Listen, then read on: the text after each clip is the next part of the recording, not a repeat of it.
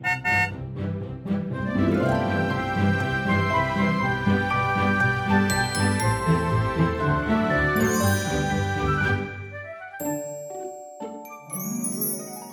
迎搭乘 JK 的身心灵游园车，Life is fantastic。我是 Kevin，我是 Jerome。大家好哦，我们今天来到聊二零二七这个题目了，不知道大家对这个题目有没有兴趣？会不会觉得这是很好奇、很神奇的一个题目呢？我自己是非常喜欢看这种寓言类的东西，哦、对，因为而且你也知道，我自己连看电影我都很喜欢看那种科幻片嘛，对对，对，对，就是很想要知道说以后的世界会变成怎样，嗯，对。但是其实我觉得大家就是当听故事听一听，对对对对对。其实我觉得人类图里面啊，当然二零二七我们有时候就是说，我很喜欢 Mary Ann 这样说这个说法，因为其实很多东西我们从能量像显示者、投射者、能量场这一些东西，我们比较可以在我们的生命里面去实验的。但是其实二零二七比较。像 Marian 说的 Cosmic Fairy Tale，就是好像一个宇宙里面的一个童话故事。其实你没有办法可以真的好好的去验证它的，所以很多部分里面，我们也真的是可以用我们听回来的版本，加上我们的理解去表达。但是在二零二七这个所谓的预言里面呢，它其实有两个很重要的板块，一个就是关于 Rave 这个新人类嘛。所以这个新人类的部分呢，我们会分成另外一集再说，因为我们两个觉得就是这个部分更神秘学一点。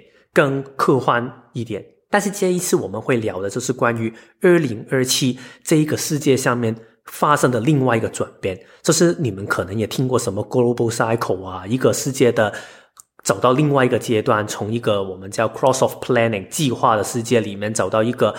沉睡的凤凰这一个的部分，所以我们待会就会慢慢聊这个部分。今天我们就会聚焦在这里。对，那其实这个，因为在网络上面，其实大家也可以看到很多讲这个人类图对二零二七的预言的很多相关的一些资讯。那其实我们讲的这个东西，也不是说我跟 Kevin 讲的就一定对，但是我们就是就我们自己看到的一些资料。然后我们自己有点像是把这个资料分享出来或说明出来，但也不保证说二零二七真的会发生这样的事哦。嗯。所以其实大家听了之后，你就是参考就好，你也不用说现在开始就莫名的恐慌啊，或者是想说啊怎么办怎么办，世界要毁灭了。其实你就是听听就好，因为其实所有人类图的核心的宗旨就是，我们只是要把大家带领到回到你自己的内在权威和策略，嗯，去做决定，去过生活。这样的话，不管外在的世界怎么变怎么动荡？其实你自己的身体都有一套可以活下来，而且可以活得很好的一个路径。其实人类图里面呢，有一个说法就是这样说，就是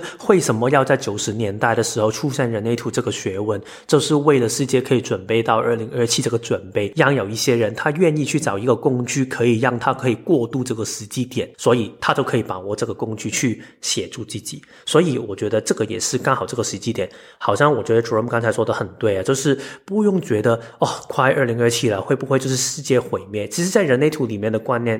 二零二七不是一个世界的毁灭，甚至其实如果你没有真的好好的觉察的话，你可能不会发现原来这一些改变已经出现。但是我们今天想做的就是把一些我们已经看到世界原来好像有一些已经在改变的事情，可能你就可以慢慢去摸石头过河的感觉，去慢慢去看到原来世界在慢慢改变，所以你就可以重新去设定未来的日子你想怎么去过了。嗯，其实这样想想，其实我觉得我们能在生在这个年代，其实也是还蛮幸运的，哦啊、因为你可以真的见证到这个所谓四百年一次的大转换。哦，对，就人类图的观点来讲啊，其实为什么二零二七这一个年份非常非常的重要？除了预言里面他有讲到说，因为呃二零二七之后，人类又会有一次集体的进化嘛。嗯、我们现在的这种身体是有九个能量中心，然后有四个箭头的这种设计，对不对？可是二零二七。之后，他会开始诞生第一批非人类的小孩哦。这种小孩他已经不叫算是 human，他叫做 Rave，嗯，就是 R A V E。这个是刚才 Kevin 讲说，我们之后会开另一集专门去讲的。那这个是二零二七年，因为预言是说二零二七年的。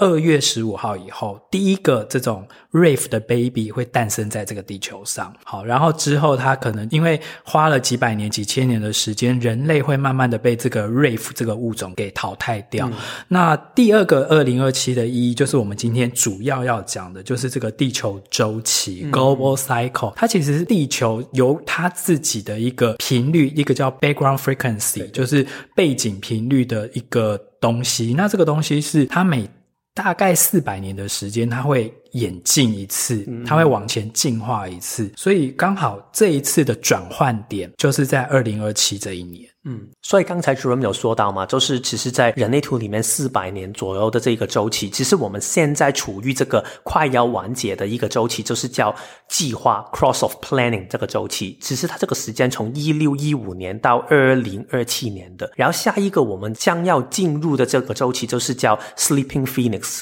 就是沉睡的凤凰，然后就是是从二零二七年一直会跑到二四三八年的。所以其实这两个就是一个不同的周期嘛。其实这个周期我。也想花一点时间去让大家去理解一下，其实这个周期是什么来的。在人类图里面呢，它其中有很多不同的学问的整合在里面。然后其中一个很重要的板块就是关于占星的部分嘛。所以其实如果大家有听过关于人类图这个设定的话，其实他有说到我们为什么会有我们每一个人独立的设计，为什么我们每一天会受到星星、月亮、太阳的影响。其实很大程度上是因为太阳系里面它有很多的这一些星球会过滤宇宙。过来的一些微中子，所以这些微中子就会落任在我们的星体上面。这个是大家常常会听到的版本。所以为什么我的月亮可能是三十五号闸门，可能主人可能是四十八号闸门，就会有这个原因。但是这个只是一个宇宙能量的一个其中一个呈现。因为其实你可以幻想一下，如果你现在抬头去看星空的话。你不单只看到太阳、月亮、水星、火星等等的，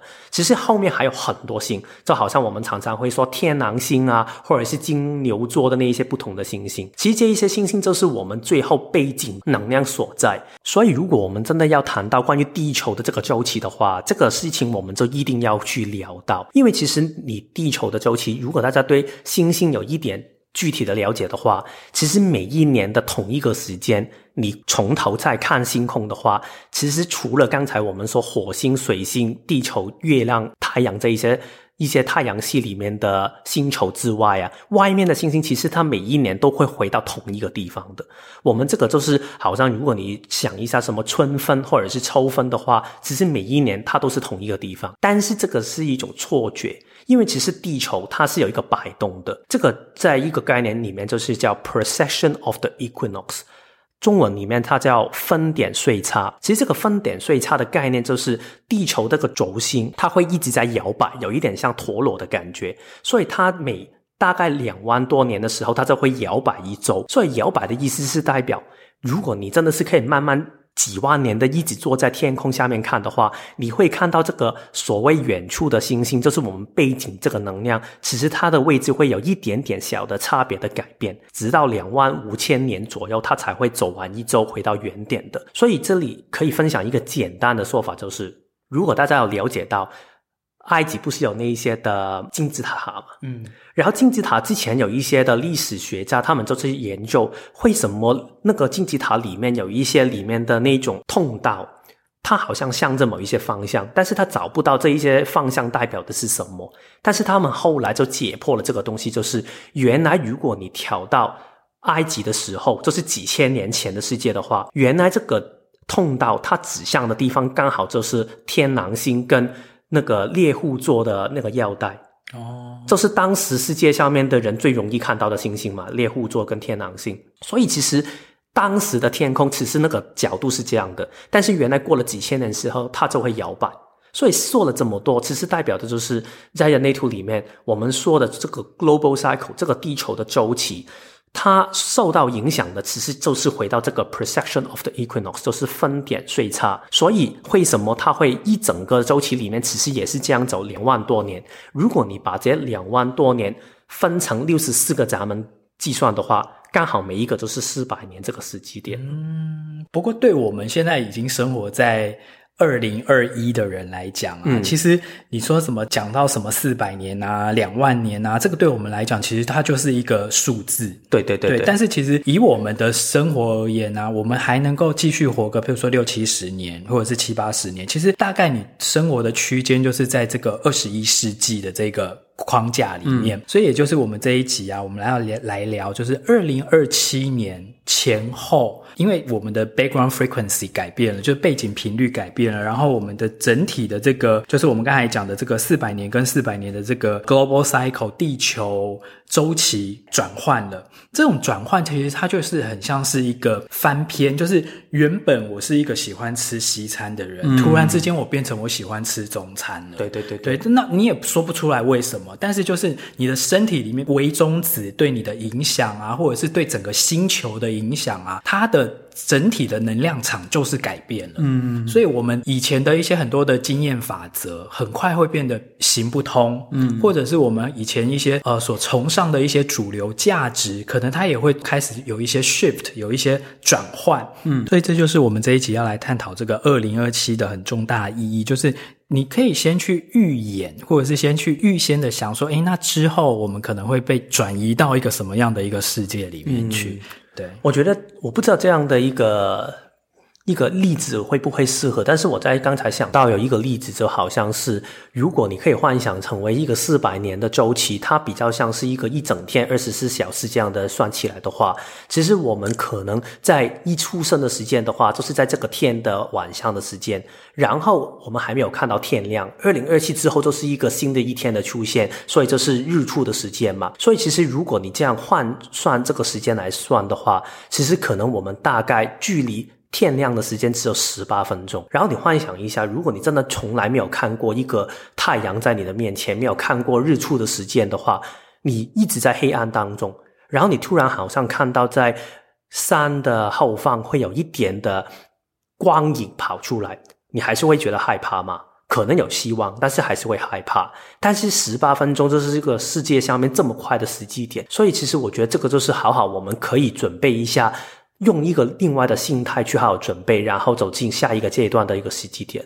嗯，但是这个其实也是我们，因为我们从人类图的这个二零二七预言，你大概也只能够知道说那个大的转换方向。嗯、譬如说，我们有刚才讲了前四百年，就是一六一五年开始到二零二七年的这个区间，它走的是一个叫做计划。的一个地球周期嘛，它的名称叫做计划。那接下来的这四百年，从二零二七年开始的这四百年呢，它走的是叫做一个沉睡的凤凰。嗯，所以这两个是非常不一样的。因为前面的这个计划，它其实是一个家族性很强的一个特质的四百年。那接下来的这四百年是一个个体性很强的一个特质的四百年。所以其实在这个转换之中，我们只能够看到这个大的方向跟趋势。那反映到人间，譬如说在婚姻关系里面。会产生怎样的变化，嗯、或者是在职场组织里面会产生什么样的一个转换？然后又是大致可能国家跟国家之间的关系、政治经济的关系会有什么样的一些变化？这个其实就是变成是个人的一些感想，或者是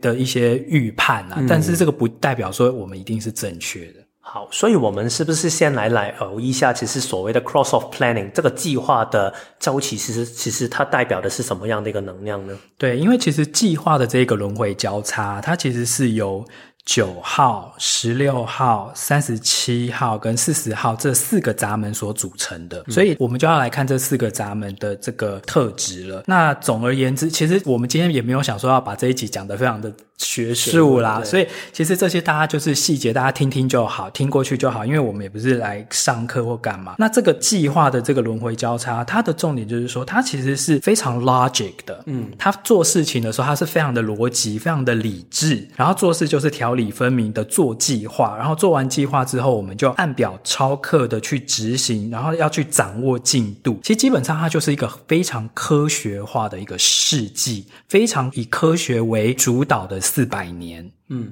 所以其实如果大家对历史有一点基础的认知啊，其实科学我们好像是在我们生活里面的每一分每一刻嘛，对，就是科技啊，或者是电力啊等等这一些所有的东西。但是其实它的历史是非常的短的，嗯，其实它所有的工业革命或者是科学革命，只是在这四百年之内才发生的。嗯，所以这四百年里面主要发生了哪些重要的事情？电力一定是这个了。然后就是所谓我们说的工业革命的世界，然后科学的精神开始发现出来，然后还有另另外一个最大的改变，就是我们所谓的全球化。嗯，因为如果你在一六零零年之前的世界啊，一六一五年之前的世界啊，其实虽然当时还有什么西班牙、葡萄牙的这些国家跑到亚洲去的，但是其中那个交流还是一个非常的地区性的交流，那个比较像是一个探险的感觉，比较是探索性的。对对对对，但是它还没有到一个世界可以连在一起，会互相影响大家的这一个程度。但是到了一六一五年之后开始，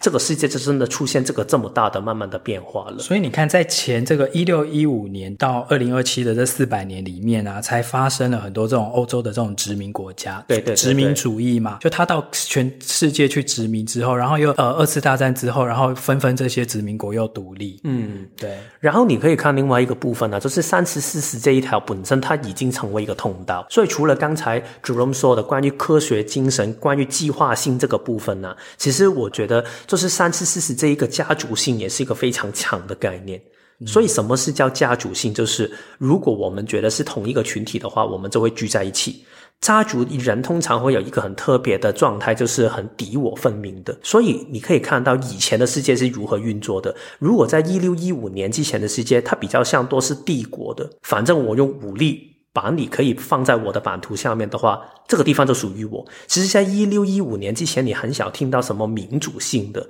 或者是什么这个就是我就是这一类型人，我就是中国人，我就是我就是法国人，所以要怎样？如果你看欧洲的历史，你有看过中世纪的历史，你就知道他们是非常混乱的一个制度，但是。到了一六零零年之后，开始慢慢显生出来，就是后面我们也会有听过这一种的民主国家的概念，民族民主国家的概念出来，所以大家会觉得。我们好像有一个共同的文化，我们有共同的语言，所以我们应该是一个群体，所以我们应该要成立一个国家，所以会形成到有一些国家就可能它会显生出来，有一些国家可能它要从某一些国家里面独立出来，所以这四百年里以内啊，就是不停的去做这一种的区分跟这一种的融合，就是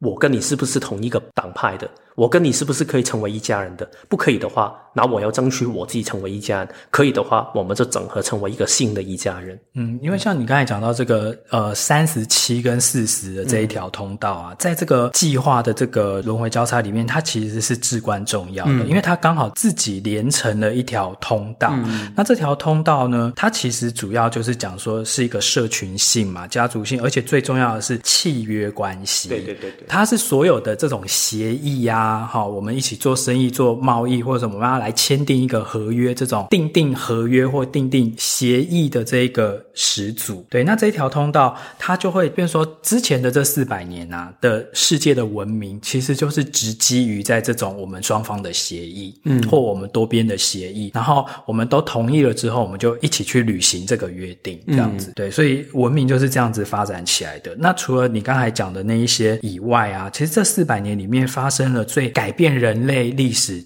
我觉得很大的一个其实就是工业革命。对对对，就是工业革命发生了之后，所有的人类的行为和整个社会组织的样貌都改变了。嗯，因为我们就朝了原本从那种农业化。庄主制的那种，或者是比较封建制的那种，我们就朝向了一个工业化社会，嗯，然后中产阶级就开始大量兴起嘛。因为有了这个工业化的社会啊，这个世界才会有改变。因为工业化的社会是很讲求分工，只要你要分工的话，代表你人数一定多，然后你就需要一个契约去让大家可以有一个协定，可以让大家可以好好的。得到公平的对待，所以其实当你有了工业的社会的话，你自然会有一个更大的组织性的社会。而且这个工业革命对人类的影响，就是说，因为我们刚才讲了这个计划的这个轮回交叉里面，它有四个闸门嘛，对不对？嗯、那其中的两个闸门呢，就是九号的这个闸门，然后还有这个十六号的闸门。九号闸门它管的就是细节，嗯，所以这四百年里面所有的价值。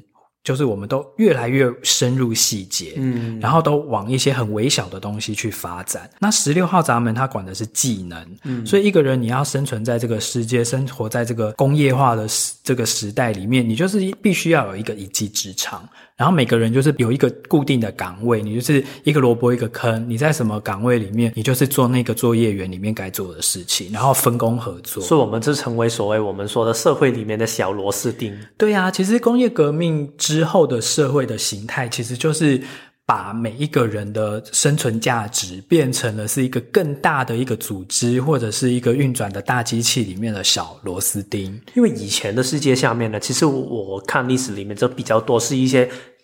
叫技工的东西嘛，就是你就是很专业在某一个行业里面的，可能你本身就是做你做武器的，你打剑的，嗯，然后你可能一辈子，可能你的家庭里面就是一个专业。然后你一直都是转在自己的这个范畴里面，根本不会好像在工业社会里面有这么多的这种合作，你也根本不需要去管理这个系统里面你跟他们的关系是如何。但是在这个的能量的转变之下，世界就这样改变过去了。对，所以工业革命对后来的，就是不管是都会化的发展，嗯，因为有了工业革命之后，人口会更往大城市里面去集中嘛。嗯，那这个其实也是这四百年来才有的一个社会的面貌跟一个样貌。对啊，如果大家可以去想多一个比较可以感受到的资讯的话，我有查过一六。零零年的时候，那个北京是全世界里面人口最大的城市。当然，这个是不同文献会有说到，但是 Wikipedia 它是这样说的。然后，它当时的人口是一百万的人，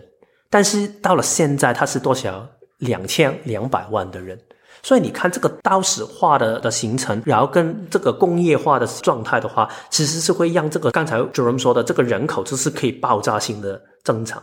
但是这个就是我们所谓的 planning 里面，大家互相去协定的话，才可以做到的事情。我很喜欢之前我们在听一个关于二零二七的录音里面，Rao 说过一个，我觉得是非常震撼的，就是我们以为我们每一天这样的生活在台北或者是香港生活的话。或者是一些大城市也是这样，就是你会觉得所有东西你都可以 take it for granted，这是一定会出现的事情。但是你可以幻想一下，如果我没有这一些协议的话，谁会从外面的一个地方去拿东西给你吃？你甚至连水，其实你都没有办法拿到，因为可能你的水就是，如果香港的话，可能从大陆里面拿。里面就有很多这一些的协议跟协定，你才可以得到你需要的资源。这个就是高度城市文明的时候，就是大家会变成说，因为我们刚才讲到九号闸门是细节嘛，所以每个人就会分工合作的越来越细，越来越细。刚才 Kevin 讲到那个 Ra 的录音的那个，他有讲到说，譬如说我们现在觉得哦。呃，每天出去上班，去搭捷运或搭公车，反正我们查那个时刻表，时间到了，车就一定会来，然后我就可以很有预期的先去规划我这一天的行程跟生活。我们做任何的事情，因为这些细节其实都被掌控的很好嘛。嗯、但是，也许二零二七年之后，这些东西慢慢都崩解或松动了之后，你会发觉说，哎，你照那个时间去等捷运，哎，结果今天怎么捷运就没了？嗯，因为可能就没有人在开那个车了，或者是说，你今天觉得说，哎，我今天打开。水龙头就一定会有水嘛？但是也许你打开之后，哎，今天怎么就没水了？或者是哎，今天怎么就没电？就是一切它变得没有那么稳定的原因，是因为这整个大的体系的。营运，它就是需要很多在细节里面分工合作的人。但是如果这些分工合作的人，他开始不想要分工合作了，嗯，他开始也要去找寻他人生的意义跟目的了。他不做这个小螺丝钉的角色跟工作的时候，这整个绵密的这个现代化的城市系统，它就很多时候会宕机。嗯。所以你可以回想啊、我们现在在这个时机点，因为刚才我们也要强调过嘛，只是现在我们可能只活了二十到三十年，或者是四十年这个时间的话，我们很难可以看到一个完整的变化。但是如果你拉长一点去看的话，其实你会看到，在这二三十年，就是在这个阶段里面最后的这个结尾的时期啊，很多人大家开始越来越追求的是什么？就是个人主义。所以从大概我觉得八十到九十年代开始吧，全世界开始越来越强调就是这个部分。然后互联网的 Internet 的出现，也是让每一个人他更可以每一个人都有自己的声音。所以你可以看到这个 Cross of Planning，虽然我们说的是二零二七的预言，但是好像在过去这二三十年的时间里面呢，好像这个世界真的越来越。从这个所谓我们的大家可以群体，大家可以就是互相的协定这个关系里面，好像开始有一点的裂痕出现了。因为我们即将要过渡的这个二零二七年以后的这四百年，我们刚才说的它是叫做沉睡的凤凰的这个轮回交叉嘛。那沉睡的凤凰其实它又是由另外四个闸门组成的，就是五十五号闸门跟五十九号闸门，以及另外一条通道二十号闸门跟三十四号闸门。那二十、三十四这一条其实就是非常个体性的，嗯，它就是一直在忙于它自己。当下想要、渴望、有热情的事物，对。然后五十五号闸门，他关心的又是一些比较灵性、比较精神层面的追求，嗯。好，那五十九号他就是专门去想要去打破很多的这些线，就是那些框框架架，他想要跟别人融合嘛，嗯。他要把中间的那个障碍物给消弭掉，所以很多疆界的模糊化，或者是种族的模糊化、阶级的这些模糊的消融，这个可能也都是四百年。就是二零二七年之后的这个沉睡的凤凰，因为它是更注重所谓的个体性的展现，嗯、所以你刚才讲说到我们这几十年来开始就会个人主义就会很抬头嘛，嗯、然后不管是所谓的自媒体，自媒体不是、嗯、这这其实就是一个非常个体化的一种展现嘛，那持续之后的四百年，它就是会延续这一种非常个体性的一个能量场的状态。嗯所以我觉得这个是一个我们本身已经说四百年到四百年的另外一个周期，其实已经是一个很大的转变、更动荡的时机点。但是我觉得从这个计划跑到沉睡的凤凰里面呢，这个的转变会更强烈，因为其实它是从一个家族性跟逻辑性的模式。跑到一个比较个人性、冲动性跟情感性的一个状态，而且是比较精神层次。对对对对，对，它跟 planning 那一种状态真的是一个完全不同的世界。planning 就是它就是很勤奋，然后它就是按事情，我们就是按 SOP，嗯，我们就是按这个很务实的，很务实，然后我们就是按着这个计划走。嗯，只要按着这个计划走，我们很确定，我们一定可以走到某一个就是我们期待的方向跟结果。但是之后的那四百年的那个沉睡的凤凰啊，就是一切都不见得照计划走喽。然后你以前的那一些经验法则也不见得都行得通。反正每个人就是都走上自己很独特的人生道路。嗯。你自己觉得，在刚才我们说的职场啊，或者是社会啊，或者是在个人层面下面，会不会有一些实在我们可以感受到的改变会出现？我觉得，如果是照这个预言的方向跟趋势的话，应该是会的啦。那这个就是我们今天，因为想说，如果我们这样子漫谈的话，其实变得好像也没有一个框架，所以我们就只讲四个生活中比较大的面向。第一个就是婚姻关系，嗯。好，因为这个是牵扯到家族跟家庭的。那另外一个就是职场的话，就是一个职场的组织，嗯，会有怎么样的改变？然后再来一个是国家与国家之间的关系，嗯，因为像之前的前四百年，因为是家族性的关系，然后又基于协议，所以很多国与国之间会有不同的拉帮结派。会有很多不同的结盟出现，嗯，但是之后非常个体性的那四百年，整个国际局势还会依照这样的游戏规则继续下去吗？嗯，我们就不知道。对，那第四个的话是都市文明，嗯，对，就是都市的生活跟都市的样貌，二零二七之后跟现在会有所不同吗？嗯嗯。当然，我们现在接下来要聊的这一些的可能性啊，都是我们只是根据二零二七还没有到，但是已经开始去慢慢去出现的这一些裂痕去评估出来的。但是肯定是二零二七出来之后，那个能量更强大的时候，可能的改变更是我们现在这个当下没有办法可以想象到的，因为它是一个四百年的一个过程嘛，它是一步一步慢慢走过去的。对，所以从婚姻关系，你自己有什么样的看法？其实我们掌握几个主轴嘛，第一个就是我们刚才说。呃，后四百年就是从二零二七年开始，它会变成是一个非常注重个体性、非常个人主义的一个的能量场。那之前的那四百年不是很家族性吗？所以在一个非常重家族的能量场，要开始转移到一个非常重个人的能量场。那这件事情对关系的冲击在哪里？我觉得以后的人啊，可能就是婚姻这件事情，因为婚姻它也是直击在所谓的契约。我们常讲婚约，婚约嘛，就是这种签。了一个互相归属的这个契约之后，我们彼此有一个协议。好，我们刚才讲了三十七四十这一条，嗯，它其实就是一个协议，一个契约。好，订立了之后，我们就照这个游戏规则走。然后所有的赏罚或者是权利义务啊，我们就照我们订立的这个婚约走。嗯，可是之后的这个四百年，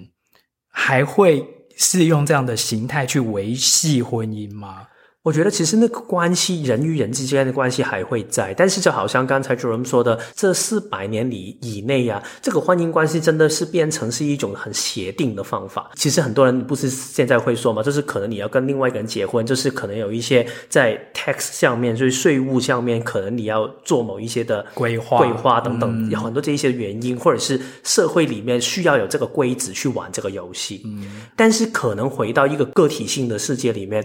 可能婚姻关系就是，如果我真的很喜欢你，很想跟你在一起的话，也可以结婚。但是可能有更多人就是用一种比较自由性的。关系了，可能我只是好好的跟这个人相处，也可能你还是会跟他相处，可能三十年，但是也可能你现在没有在一个绑住的关系里面，你突然也可以跟其他人在一起。其实我觉得，当然在这个能量还没有完全的形成的时候啊，你也可以感受到，在过去的三四十年的时候，对于婚姻这个定义，它开始已经有一点的崩溃掉了。其实很多时候，现在我们三四十年以内那个离婚。的数字不是已经跑了很高吗？就是大家已经不再觉得可能婚姻就是一个唯一永久的答案。然后在婚姻的关系里面，在这四百年以内，很多时候我们都是一男一女的关系嘛。但是现在这个看法已经很不一样了，只是很多可能性都可以存在。所以我们可能走到在未来的时候，这个的对于婚姻的关系的看法，这个弹性可能会越来越多的改变。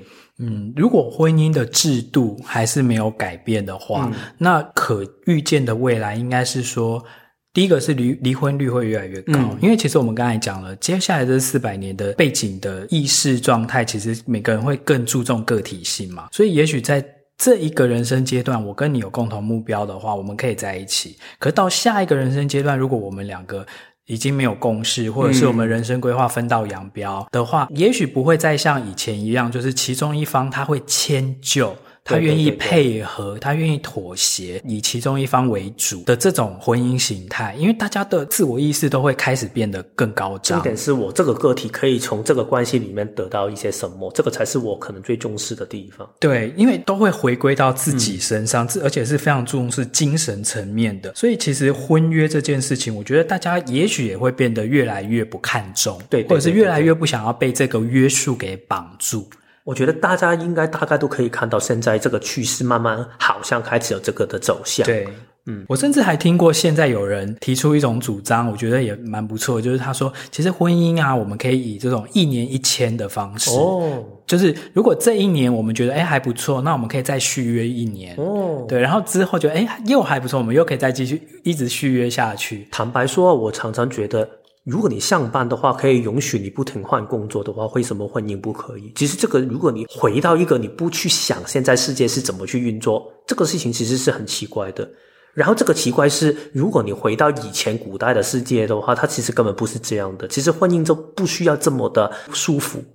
对啊。所以其实婚姻可能真的回到，就是或者是关系，就是回到两个人真正开心、真正心心灵层面下面可以得到丰盛的一个状态了。应该是就是他们这两个人，他们合得来，嗯，尤其是我们刚才讲到那个五十九号闸门嘛，就是沉睡的凤凰的那四个闸门里面，其中一个五十九号闸门，它其实是跟关系很有关系的，对对对，但是他的那种渴望的亲密跟渴望的关系，其实是一种呃心灵的交流，对对对，然后是一个真的很像是灵魂伴侣，就是他们有共同的方向，或者是他们有共同的目标，而不是说只是因为两个人到了适婚年龄，然后就好像必须要走入婚姻，嗯，对，所以。以后的人类在婚姻或者是呃亲密关系上面，可能追求的更不是那一种所谓物质条件的保障，嗯，就是有些人他进入婚姻，他是觉得说啊，反正我有一个长期饭票，对，对，对，对，或者是反正我就是一进入了一个安稳的生活，或者是我要找另外一个人帮我照顾家庭啊，对对对。但现以后也许大家的思维不是这样，嗯，而是说我们真的很相合，或者是我们真的很聊得来，或者是我们真的很有共识，然后我们就在一起。但是也许哪一天。天，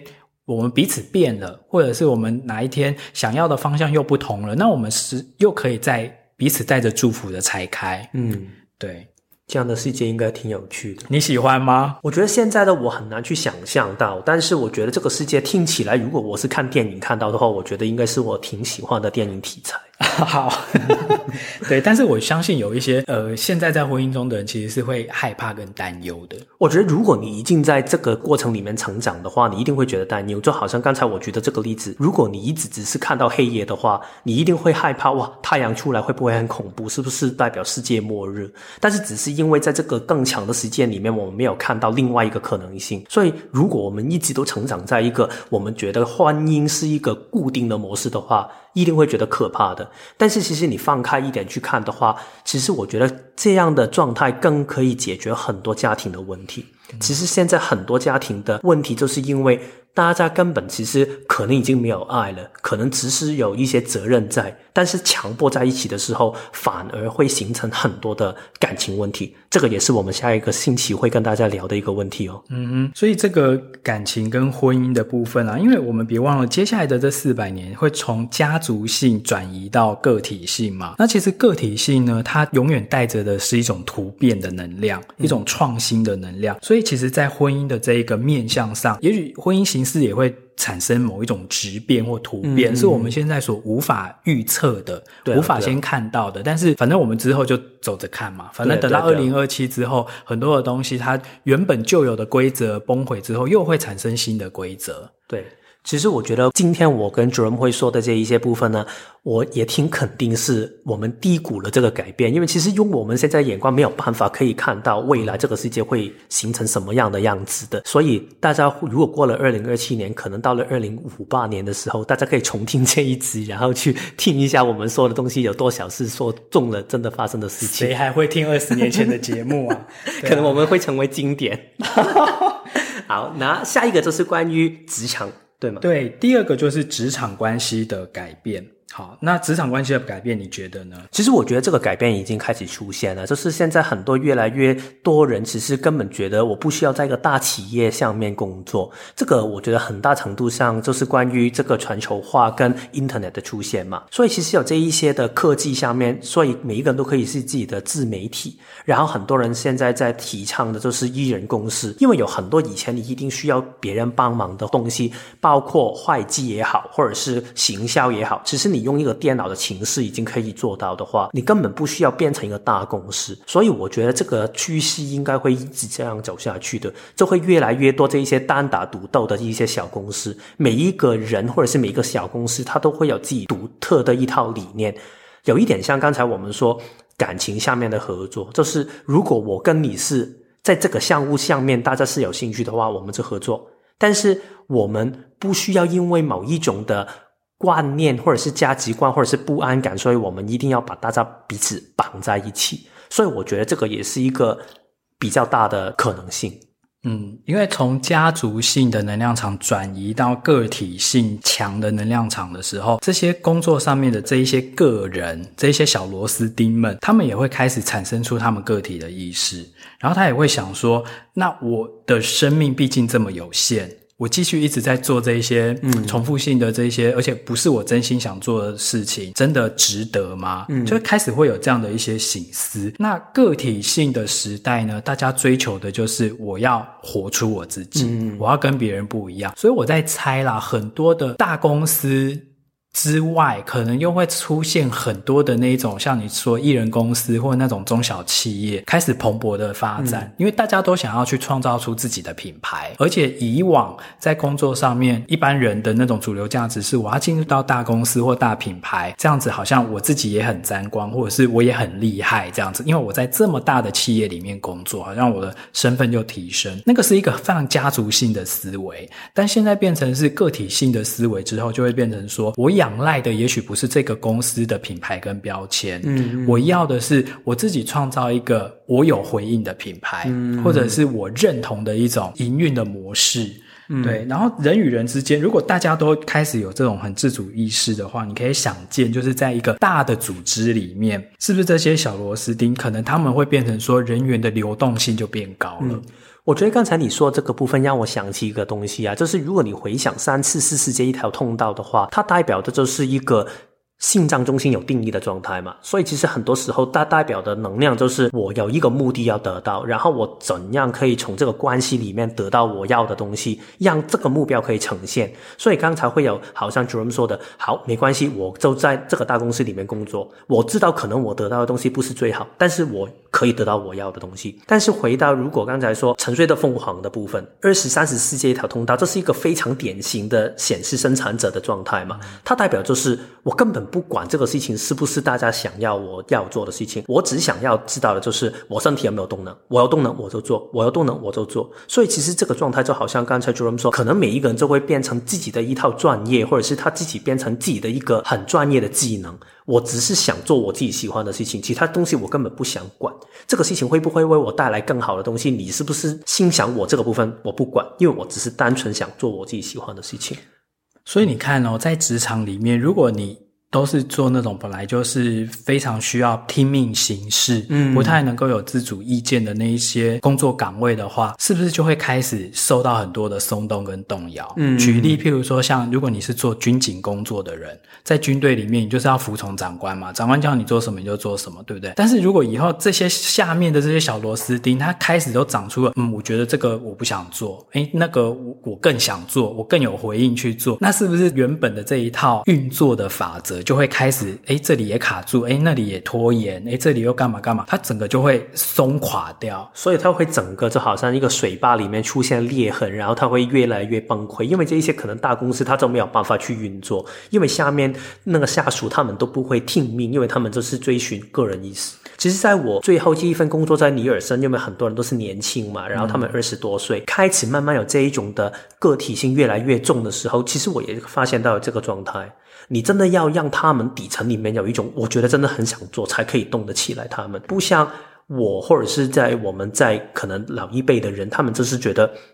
这个我赚钱就是要付出这些东西啊。对，所以底层能量上，其实它真的改变的已经不小了。而且以前那种家族性的那四百年的年代，会觉得说，哦，我今天好不容易进了这个公司，好，比如说我当公务人员，或者是我进了某一家大的公司里面，我就是可以做一辈子。因为三十四十也是说 loyalty 嘛，对啊，对啊，就是说，反正我进来之后，哦，老板就会养我，或国家就会养我，政府就会养我。可是未来的时代，没有人会给你任何保证。对对对对，因为所谓个体性的那个面向，就是说，你凡事只能靠你自己，因为别人靠不住了，因为别人也只想做他想做的事情，他没有办法再来 cover 你或照顾你，或再为你设想那么多。这个层面下面呢，其实我们有两个，我觉得有两个可能性可以去想象。一个就是好像刚才主任说的，外面其实还是有很多这一些的组织，但是其实已经靠不住，大家开始怀疑了。其实现在你可以看到很多，大家对可能政府也好，或者是对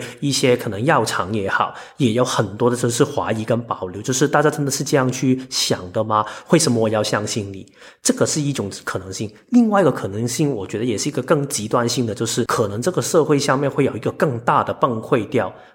然后就是会让这一些组织可能也会慢慢消失掉，或者是他们连力量也没有了，所以这个也是一种可能性。然后就是到了我们大会要说的，就是可能在国际层面上跟都市的层面下面，它会形成的变化。因为这些其实都是会联动的。对啊，对啊。譬如说像我们刚才讲到军队，军队开始就是流动性很高，或者是兵员对不听命或兵员开始不足的情况之下，那国与国之间他们要怎么去维持他们的整个武力的状态？嗯嗯。开始也会变得有一种拖不动，或者是没有办法像以前这样执行他的意志了嘛。然后更不要讲说之前的。那四百年啊，我们讲它是一个家族性，所以你看哦，在一次世界大战跟二次世界大战的时候，其实国与国之间他们都会形成结盟，对对对对，什么轴心国、同盟国那一些的。好，这些结盟，然后在就是世界大战结束了之后，又会慢慢的发展成所谓的联合国的组织，对对对，这其实都是一种家族性。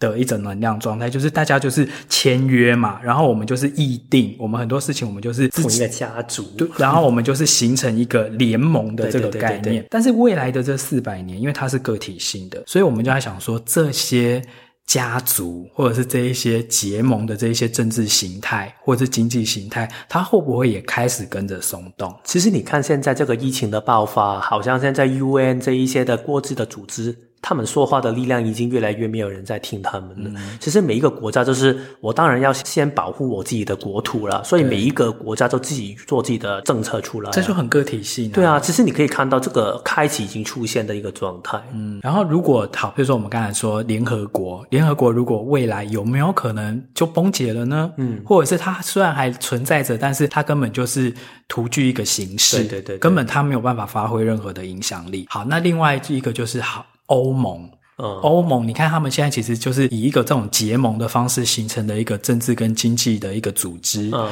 未来会不会也崩解呢？还是话它会继续这样子存在下去呢？什么东南亚国协这些，它未来还可以真的就是像现在这样这么凝聚、这么团结吗？但是这个听起来好像哦，对啊，其实 UN 或者是欧盟它不见了，其实好像对我们没有一个很具体的影响。但是你可以想一下，为什么这一些的组织一开始会存在？就是把大家的矛盾可以放在一个桌面下面，好好的谈清楚。当然，里面可能也会有一些资源分配的不公平等等很多的问题。但是如果你没有这些组织的话，可能每一个的国家，他们就会把自己的门关起来，我们就不跟对方对谈。如果大家有看很多的电影啊，不是每一次世界大战的时候，或者是就是有外星人来攻击地球的时候，那些国家就是吵架嘛。你幻想一下，如果没有一个中间的平台，可以让他们去梳理清楚这些问题的话，就会出现电影里面突然有一个国家，就是说现在我不跟你谈了，因为我担心，我觉得你是有企图性的，所以就可能很容易会有一些问题出现的时候。大家就会变成一个敌对的关系，也可能出现。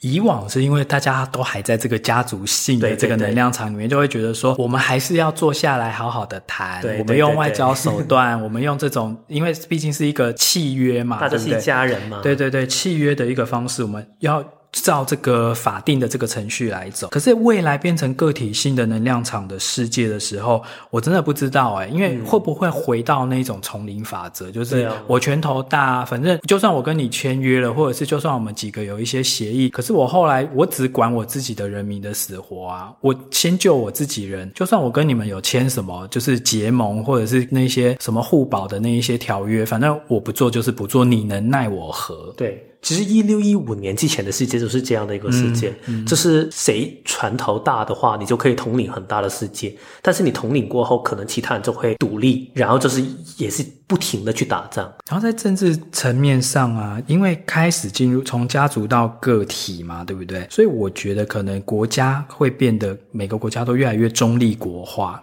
就是说，他没有说我一定要加入某一个政治的联盟，或者是一些国协的一些团体。我可能就是有点就像瑞士这样子，我就是只做我自己，然后我也不加入任何的团体这样子。你这样说起来，其实它真的很很像中世纪的欧洲的时候啊，因为他们其实每一百年，你看一下它的历史，它就会有不同的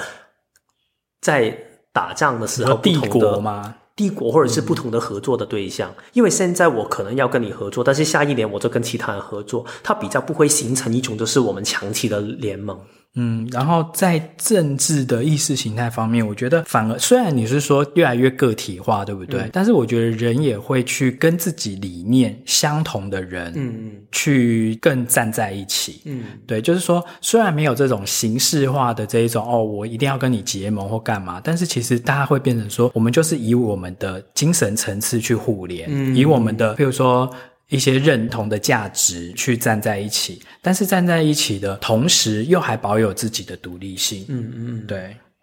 所以到最后，我们还有这个改变，就是都市的改变吗？其实这个我们好像刚才也有大概说过一点点的。其实你可以幻想一下，如果现在这个职场下面呢、啊，或者是婚姻关系里面，或者是一个国字的面向它改变的话，我们住在城市里面这种的生活，它一定也会受到很大的改变。就好像我们之前说到的，其实你本身我们有可以供应的水，或者是我们银行里面可以拿到的金钱啊等等，所有的些所有这一些东西，其实全部都是一个大的系统里面发生的事情。所以这个系统如果是开始不再运作的好的话，或者是已经没有人相信这个系统的话，那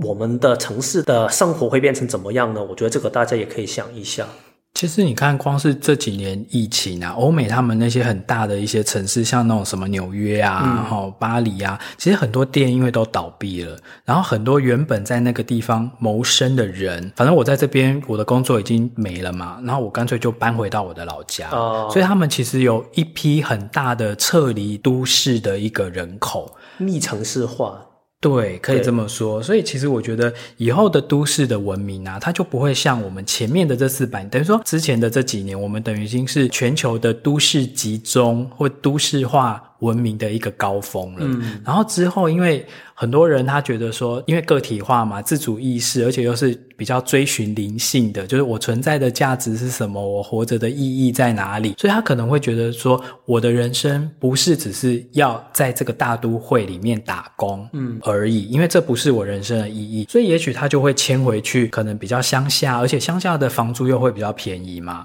就不会说像你要在居住的这个生活成本这么的高。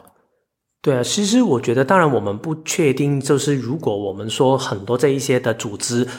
可能会崩溃掉的时候，还会不会我们有现在我们的科技跟 Internet 这一些的水平，这一些科技可以帮助我们做事情。但是如果 Internet 还在的话，然后科技还是可以有进步的话，然后我觉得刚才主任说的那个版本真的会像一个未来的世界，就是大家都不会要待在一个首都圈里面，可能大家就会回到一些比较乡下的地方。然后我们刚才说嘛，这是一人公司的概念嘛，可能我只要有电脑，然后有 Internet 的话，我就可以在家里面去工作，做我自己喜欢的事情，然后。我还不需要去负担这么贵的生活的模式，我觉得这个可能也是世界的一个，我觉得是最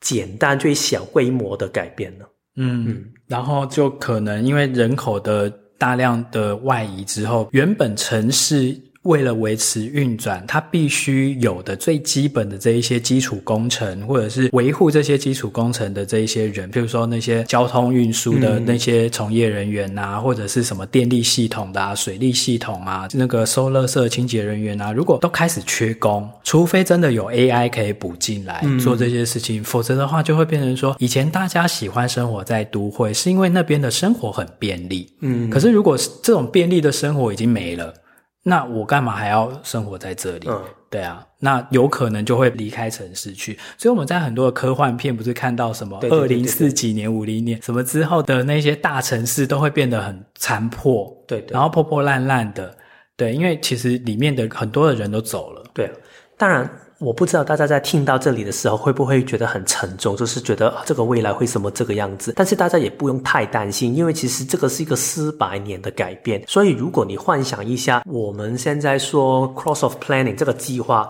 这个全球化的过程，其实大概用了两三百年，一步一步的慢慢去才变成到我们最后说的这个高峰。所以其实这个可能在我们有生之年。不会看到这么大的改变。对，其实我们真正会看到的改变呢、啊，比较是另外一个我们接下来要简单说一下的，就是一个一爻到六爻的世界。对，因为其实，在 Cross of Planning 之中，我们现在是处于一个一爻的状态。然后到了二零二七之后，我们跳到这个 Cross of Sleeping Phoenix 这个沉睡的凤凰的时候，我们是跳到一个六爻的状态的。所以其实这两个一爻的世界跟六爻的世界，就是一个很不同的世界观。对，就是我们刚才不是讲说，其实地球周期就是大概。四百年左右为一个周期嘛，那一个周期里面呢，又会分成六条爻的时段，所以每一条爻的时段这样分起来，大概就是大概七十年，对，就是很主导的一个主流的价值。那在一九六一年到二零二七年的这一个区段，它刚好是走一个易爻。好，那从二零二七年到二零，也许九七或九八，这个我没有去查，嗯、反正就是又七十年左右。反正是我们时候的。对，反正我们也不会活到二零九七那个时候啦。反正只要知道说，从二零二七年以后的这七十年，它会走的是一个六爻。的一个大的氛围，所以其实如果大家对人类图有一些基本的了解，其实一爻跟六爻真的是一个完全不同的世界。一爻的世界充满很多不安或者是不稳定性，然后很想要去把某一些根基去打稳。但是我们这里先不用说太多一爻的部分，因为我们已经快经历完了。对。但是六爻的世界是一个很不同的世界，就是六爻其实它有两个很重要的特质。第一个就是他很追求一种理想的价值观，所以如果你换句话来说，我们回到刚才说我们很追求精神的状态，一种个人性的状态的话，也代表这个的状态，他会追寻到一个非常的极致，极致，他会非常追求完美。所以在这里有一个爻辞，我觉得可以简单说一下，就是五十九点六，因为其实这个五十九，它就走到六爻的这个部分了，嗯、它里面的关键字就是一夜情，但是当然不代表这个世界。未来的人就是每一个人都会一夜情，也不是这个意思。一夜情它代表的意思是说，其实对你来说，你很想去追求一个爱情的关系，但是对于你来说，你很想追求一个完美。但是如果既然完美没有办法出现的话，那我干脆一夜情，我不投入进去就好。所以其实我觉得这个六爻的世界里面呢，它会有两个极端的面向，一个就是有一群人会变成非常的理想主义者，他可能非常的疯狂，为了追寻这个目的。但是另外一群人就是觉得。其实我觉得这个世界改变也没有希望，所以我干脆什么都不做，或者是我教其他人做，然后就是其他人做，我自己不做这个样子，所以他可能也会成为有一种就是消极的主义，就是好像大家觉得反正做什么都不可以改变啊，然后我好享乐好了，就好像一夜情那个状态，所以我觉得这个也是可能在接下来的六十年里面你会发现的一个很大的改变。对，因为其实六爻的关键之处刚才你讲的理想派。以外，嗯、当然理想的话，它就有两个极端嘛，一个就是我极度的理想，一个就是极度的不在乎理想，因为反正做什么都没用。嗯，对，他就极度的放弃理想。好，那第二个关键字呢？六爻的关键字其实就是很疏离，嗯，或者是人与人之间的这个距离。从现在我们这个社交距离，你就可以看得出来，因为六爻的那个能量场其实是他不喜欢跟人家太贴近的，那他会保持一个很高的一种视野。所以他在看事情的时候，都是想要看一个全貌，想要去看说他接下来的人生他要怎么走，所以很容易会变成是一个他容易对形而上学，或者是对玄学，或者是对呃生命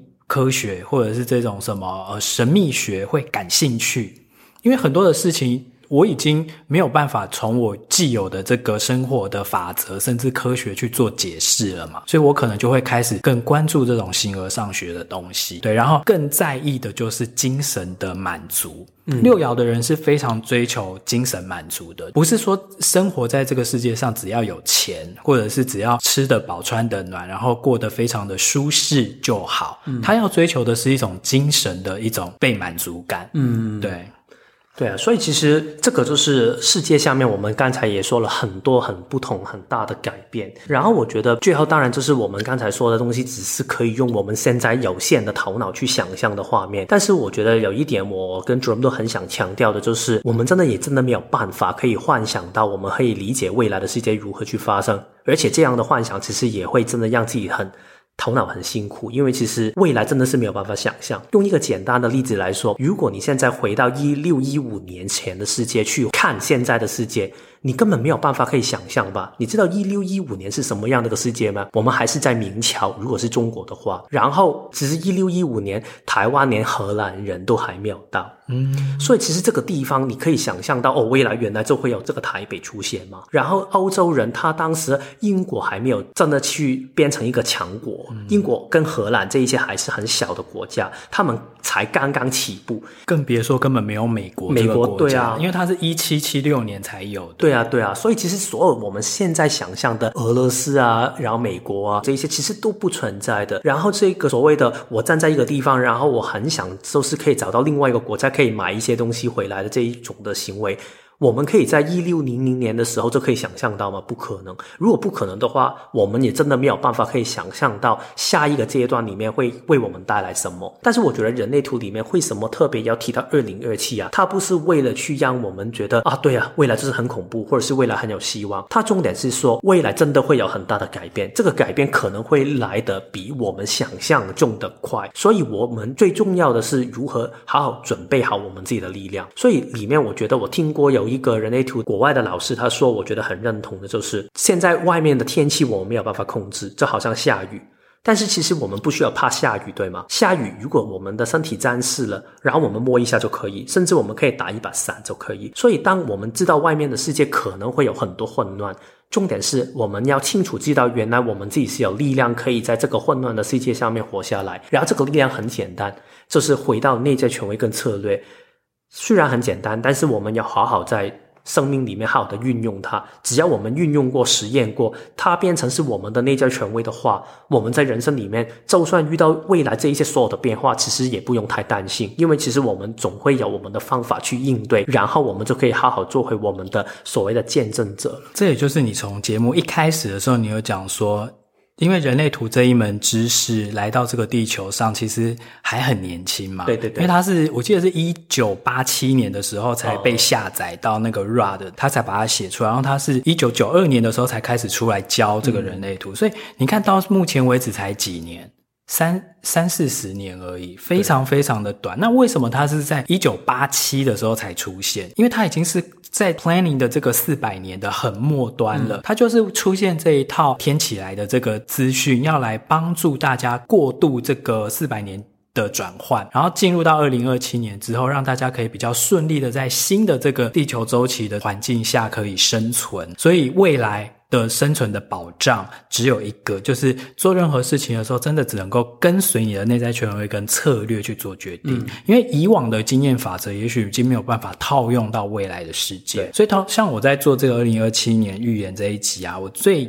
感受最深的就是说，未来的这些孩子们。包含现在就是这种一岁、两岁、四岁、五岁这些小朋友们，他长大的时候所面对的世界，已经是跟现在有点像是可能天翻地覆，或者是已经有很多的改变。嗯。所以我觉得爸爸妈妈很担心小孩子未来该怎么办，或者是在一个这么动荡、这么未知的世界上要怎么活下去。以及活得好，其实我觉得最好的方式就是让他从小就知道他自己的内在权威跟策略，嗯，让他可以跟自己的身体的智慧做连接。那从此之后，他就可以用他的方式，就是在这个变动的世界里面，他可以有他自己走出一条他的方向，对，而且是安全无虞。就算外面可能没有权威，也可能没有权威值得他们相信，也可能他们不想相信外面的权威，他还是可以回到自己一个很平静、很安静的地方。哇，我知道我下一步要怎么去做了，嗯，这个的心态。嗯，反正距今呢，二零二七的二月十五号都还有五年半的时间，那还有很长的时间，其实大家可以从现在就开始练习，练习以你的内在权威和策略